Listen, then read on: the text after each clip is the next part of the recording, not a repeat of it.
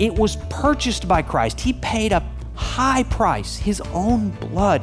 He wanted to make us, His church, the bride of Christ.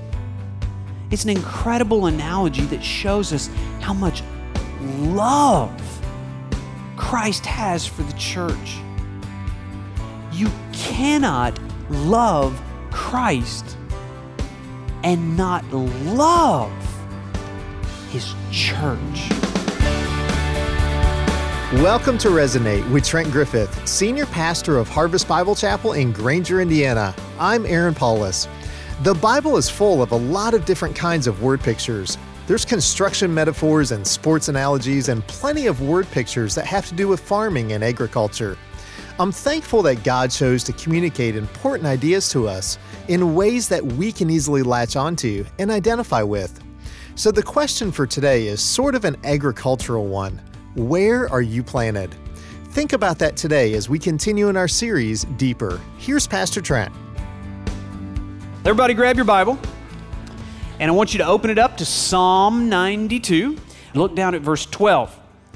The righteous flourish like a palm tree and grow like a cedar in Lebanon. Remember how we saw from Ephesians chapter 3 that we're to be rooted and grounded in love, the root system, and we're to be like that tree that doesn't get blown over by the storms of life. You're to be like this palm tree and like a cedar in Lebanon. Then, verse 13, they, these righteous people, they are planted in the house of the Lord.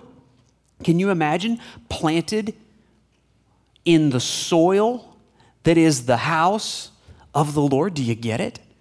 And so the house of the Lord is the soil that grows this palm tree and grows this cedar in Lebanon. You're to be like that.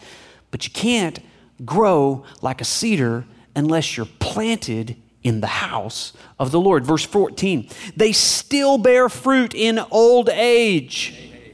Aren't you excited about that? Got a 74 year old down here on the front row saying, I want to bear some fruit. That's awesome. And verse 15, well, it, it says, they, they still bear fruit in old age. They are even full of sap.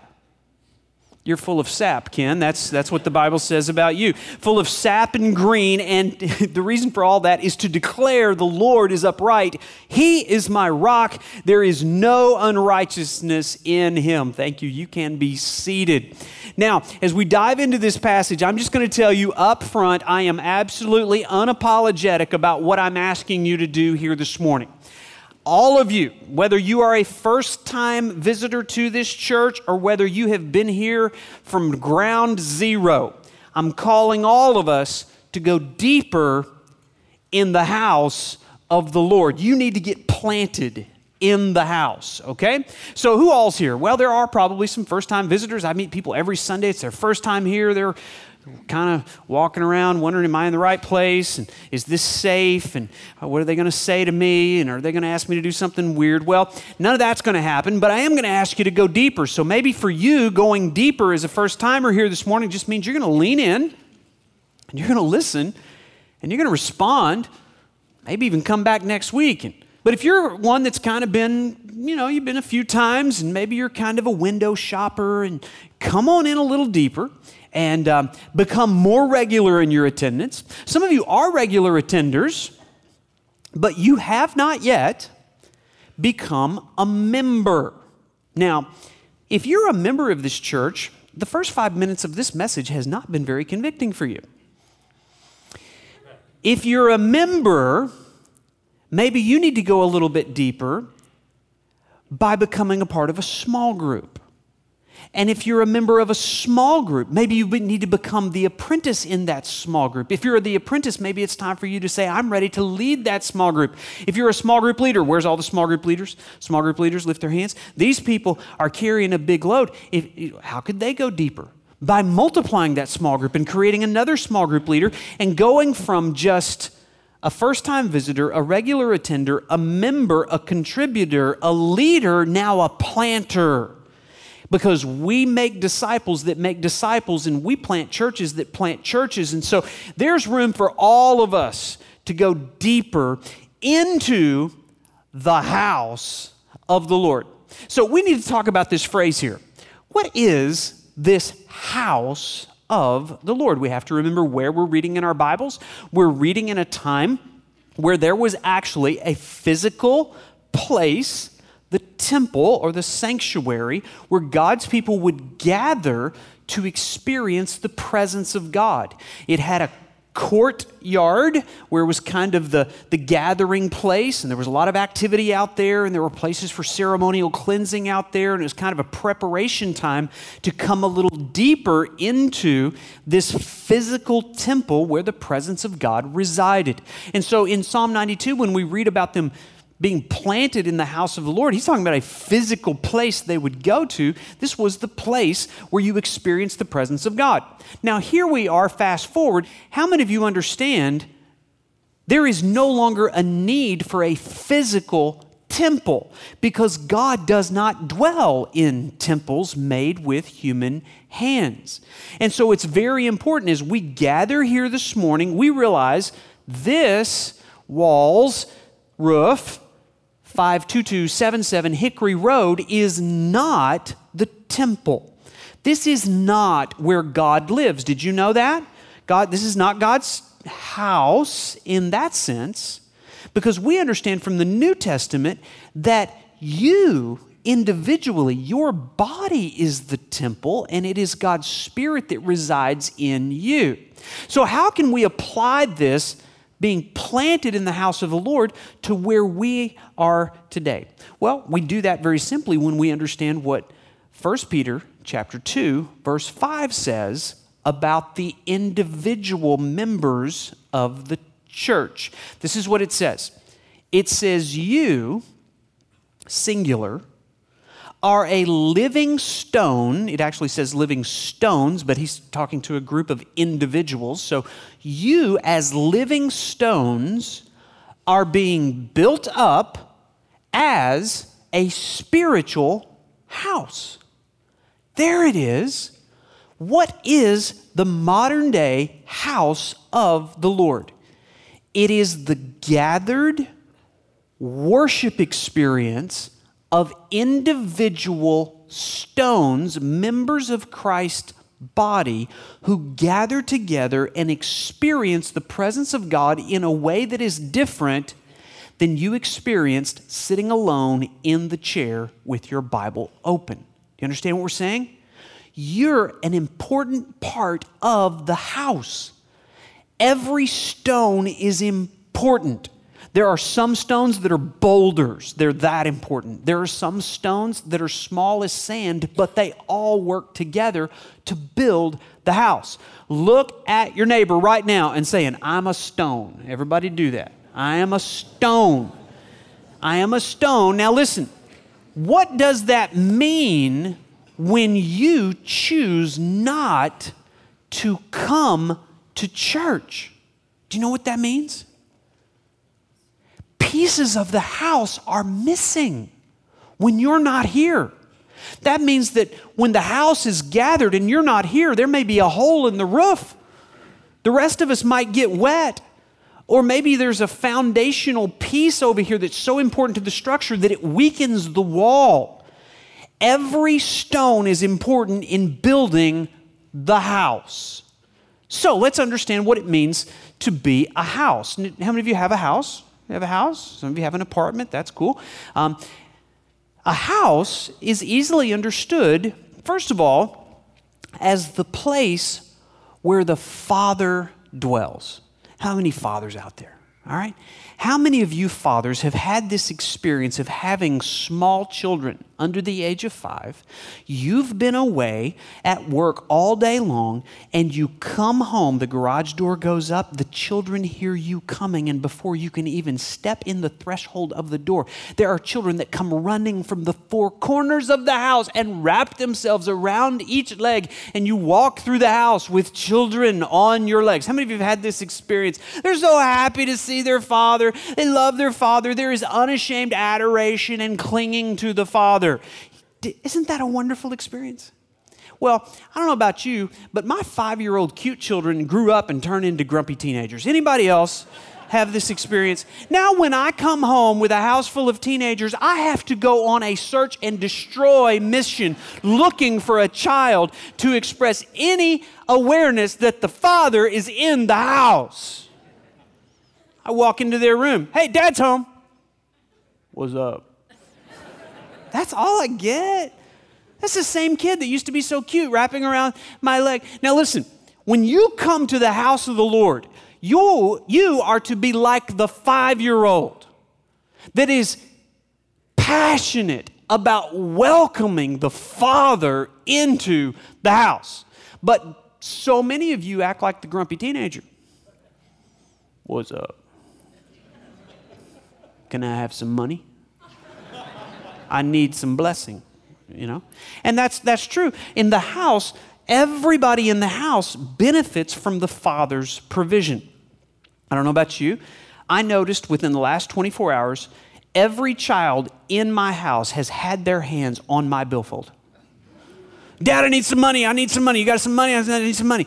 And that's what the father's to do. He's to provide for the needs of the children. And so we gather in the house of the Lord to experience the father's provision.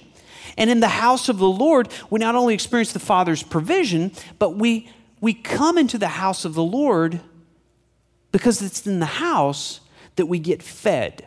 Now, we've been talking about these fathers here. How many of you fathers are grateful there is somebody in the family that knows how to prepare a meal better than you? Okay? And there is one thing that will get the family together. You know what it is, right? If there's food at the table, the children will come running, right? And they will eat the food. And so we gather around the table because we all need to eat, we all need to get fed. That's what happens in the house of the Lord. In the house is where we get fed.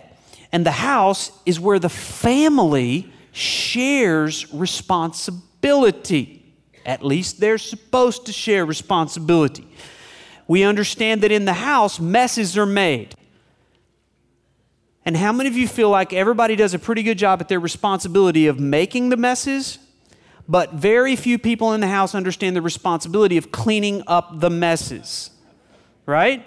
And so we understand that in the house, sometimes it gets messy, but everybody is to share the load. Can I get an amen from a mom out there? Is anybody, did you hear that, teenagers? Your moms out there have been praying that you would understand what it means to live in her house. I'm praying that you would understand what it means to live in the house of the Lord because there are some people that come to church and you gripe about the messiness in the church, but you're not sharing the load of cleaning up the messes in the church. In the house of the Lord, there is shared responsibility.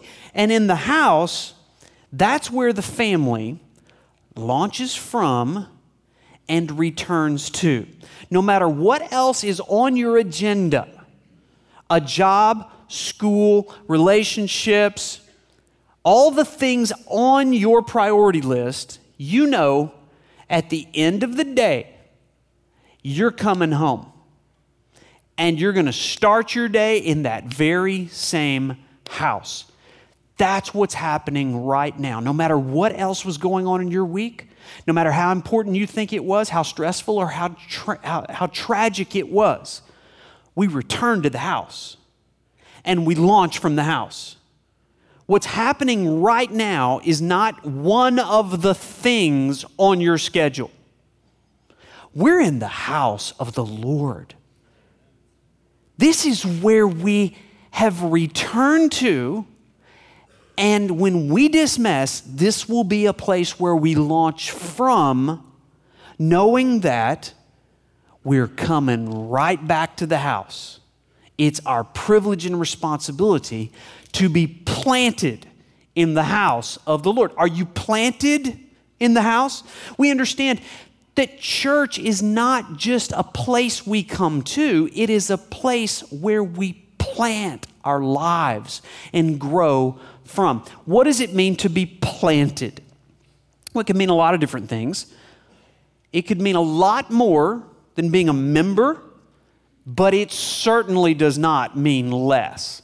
You're going to have a hard time convincing anybody that you are planted in the house of the Lord if you have not made yourself available for membership. So, again, maybe the next thing on your agenda is to make sure you've taken that step into membership. Now, we need to understand this on a spiritual level. If you have had the experience of hearing the gospel of Jesus Christ, understanding that what he did on that cross was for your payment of sin, and you have placed your faith in Jesus Christ as Lord of your life and had your spirit awakened by the power of God, and you are a Christian, you've embraced Christ by faith, then in that moment, you were planted in the house of the Lord. You became a part of the universal church, we might say the invisible church of Christ. All believers everywhere on the planet are planted in the house, members of the church. But listen, we, we understand it is a theological impossibility to be connected to the church but not connected to Christ. Do you understand that? You cannot be a member of the church if you have not surrendered your life to the lordship of Jesus Christ. You can't be connected to the church and disconnected from Christ. That's a theological impossibility. Everybody agree? Listen, if that is true, this next statement is true as well. It is a theological impossibility for you to be connected to Christ and disconnected from his church. If somehow you think Jesus is cool and we have our own little relationship, and I like sitting in the chair and reading my Bible and sometimes going to Starbucks, and the Holy Spirit just really comes in that time and it's so special to me. But you have no connection to a local body that is the church of Christ, you don't understand church. Let me just explain to you from the New Testament a summary of what we know about church. We'll do it in one statement the church, the local church, is the body of Christ, 1 Corinthians 12, that was purchased by the blood of Christ, Acts chapter 20, to become the bride of Christ, Ephesians chapter 5. You understand these three things? I didn't even alliterate those, those were just in the text. What does it mean to be the body of Christ? And some of you that would be out there and would kind of challenge the whole idea of biblical membership in a church, I realize that is so old school. Churches are not even talking about membership anymore because they realize that people are just not into membership anymore. Fine, fine, great. Um, how about friendship? Are you into friendship? Everybody want a friend? People that are committed to you and can encourage you and feel like you're supported by those friends. How about ownership? Anybody excited about ownership? You just don't want to just be a renter. You want to feel like you have some ownership over this thing. And so nobody's into membership. Everybody's into friendship. Everybody's into ownership. Everybody's into partnership. Anybody want a partner to kind of share the load? Okay, that's what we're talking about. To be a member of the body of Christ means that it's not all my responsibility, but my responsibility is needed in the body. It's the analogy in 1 Corinthians chapter 12 where it says, Not everybody's a foot, not everybody's an eye, not everybody's an ear. I get to be the mouth. But you're no less important. Maybe you're the hypothalamus in the body of Christ, right? You can live without an ear, kind of hard to live without a hypothalamus. And yet, you may never get any attention, you never get noticed until there's something going wrong, and then the whole body's hurting. And so we need to understand how important it is to be a member connected to every other member of the body. It was purchased by Christ, He paid a high price, His own blood. That's how valuable we are to Christ. And then this, He wanted to make us, His church, the bride of Christ. It's an incredible analogy that shows us how much love Christ has for the church. You cannot love Christ and not love his church. And so, if you really love Christ, you're going to love what Christ loves, namely his church. A few years ago, Joshua Harris wrote a book called Stop Dating the Church. It's a great analogy, isn't it? Thinking about the love relationship that Christ has with the church. How many of you guys remember the first time you laid eyes on your future bride? Remember that? You better smile as you lift that hand, guys. Remember that? Remember that? It's like, hey, hey, whoa, hey. I, I think I, I might want to make a move here, right? And so what you began to do is something probably the equivalent of, of, of, of flirting, right? I mean, you, kind of stood up straight, you know. Maybe you kind of gulped real hard and you approached and you laid down that line, you know, and, and, and you tried to get her to notice you. And, and maybe you gulped real hard and maybe you asked a friend to kind of let her know that you, you were somebody she should be interested in and maybe you formed that first date and you went out and, and you're, you're kind of checking each other out and, and you're disclosing just enough information so that it, it, we're not committed to anything here right? We're, there's no obligation that we're ever going to have another date. Just because i showed up this time doesn't mean i'm going to show up again. We're just kind of interested in, in, in do you remember that whole process the awkwardness of that. But then at some point, you, you realized, hey, this was worth the risk, and maybe you entered into a dating relationship. You stopped dating other people, right? And maybe that's what you've done here this morning in a relationship to the church. You, you, it kind of looked attractive from the outside, and so you kind of flirted with it a little bit, and, and you kind of expressed your interest. But then you entered into this dating relationship. You stopped going to other churches, okay? Because I'm dating this one, right? And uh, maybe you changed your Facebook status, right? We're in a relationship now, right? Now, now there's no commitment here, okay? There's no commit. Don't don't expect me to show. Don't expect me to serve you unconditionally. But I kind of like this, and you're kind of cute, and and um, uh, it, we just we just have few expectations, but not a whole lot. And but there's no commitment, right? Well, at some point, if you've ever been in this type of relationship, somebody in that relationship is going to pull out the initials DTR. You know what those stand for? Define. Did you hear the, the echo from the youth group over here? Okay. The, what does that mean? Define the relationship. Put a ring on it for crying out loud, okay? Let me tell me how much you love me and how much you think I'm awesome and I'm to spend the rest of my life. Put a ring on it for crying out loud, okay? There has to be a point at which you declare your intentions, announce to the world, we are married, okay? We are in this for better, for worse, richer, for poor, sickness and health, forsaking all others, as long as we both shall live. Get it? It's a commitment. And that's why we emphasize the relationship that Christ has with his church. It's exactly what he's done. He's committed his life to it, he laid down his life for it. He loves his bride. He's never giving up on her, as ugly as the bride is at times. He has committed to wash her and to clean her and make her more radiantly beautiful than she was when he met her.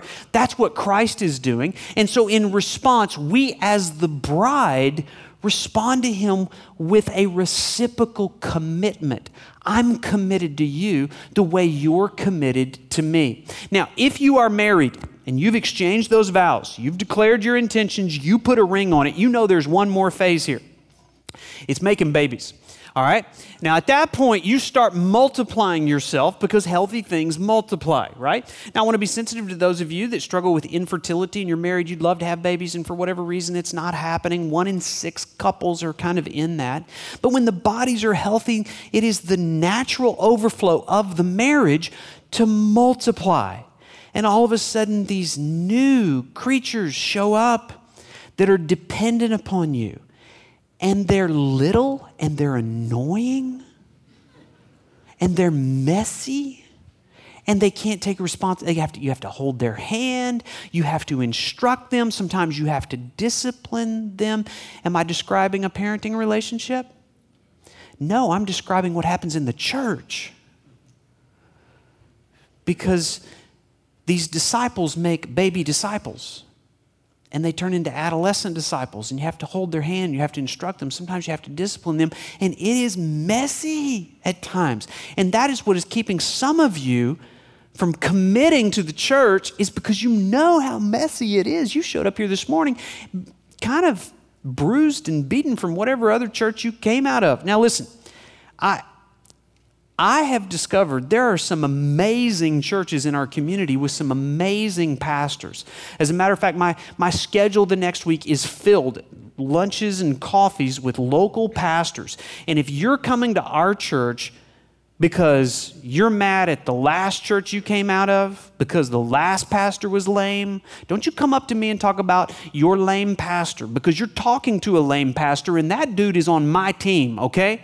So don't come here thinking that I'm going to be any better or this church is going to be any better than your last experience. At some point, you're going to be as disappointed in us as you were in your last church. Maybe the best thing for you would be go back to your church and your pastor and rebuild that relationship and give your life serving that pastor and his mission for the church. Maybe that's the next thing you need to do to go deeper in your relationship at church. But if you came here to sit on the sidelines because you got hurt in the last church and you're not willing to go deep and get dirty because that's what happens when you plant something, you get dirty, you plant yourself in the life of the church. Listen, you need to go deeper. You may need to go deeper here, you may need to go deeper there but stop church hopping and plant yourself, root yourself in the house of the Lord. Your relationship with Christ will go no deeper than your relationship with the local church. I'm calling you deeper.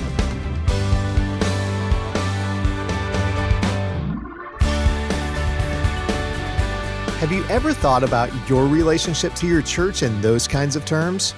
Pastor Trent Griffith has been showing us that just like a human relationship grows and develops, your relationship with the church needs to get deeper. It's like you're a tree with a root system that finds its strength and nourishment by intertwining roots with other trees in the forest of your church.